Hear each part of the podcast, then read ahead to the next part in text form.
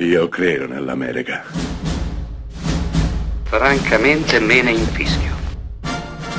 Io sono tuo padre. Anna Nishimasa. Rimetta a posto la candela. Rosa bella. Oggi continuiamo a parlare di Legal e continuiamo a parlare di John Grisham. E lo facciamo con L'uomo della pioggia di Francis Ford Coppola, film del 1997.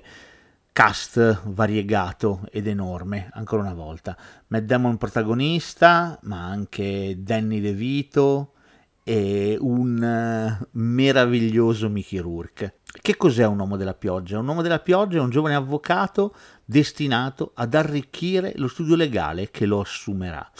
Questo spera di essere il buon Matt Damon, Ruby Baylor, nel momento in cui si farà assumere dallo studio di Mickey Rourke, che gli affiancherà Danny DeVito. E Ruby Baylor ce la farà perché ha tra le mani un caso molto interessante. Un'assicurazione potente e corrotta che attraverso un raggiro assicurativo da milioni di dollari si è arricchita ai danni di tanti poveri risparmiatori. Beh, uno in particolare colpirà la coscienza di Matt Damon un ragazzo colpito da leucemia che sta morendo lentamente. La madre sta cercando di fare di tutto per poterlo operare, ma l'assicurazione ovviamente si rifiuta. In piccoli ruoli tanti altri grandi attori, John Voight, Danny Glover, per un film probabilmente girato con la mano sinistra da Francis Ford Coppola, ma ciò non toglie che riesce a restituirci sullo schermo una storia di valori, di aspirazioni e di etica indimenticabile. La cosa che colpisce di più di questo film è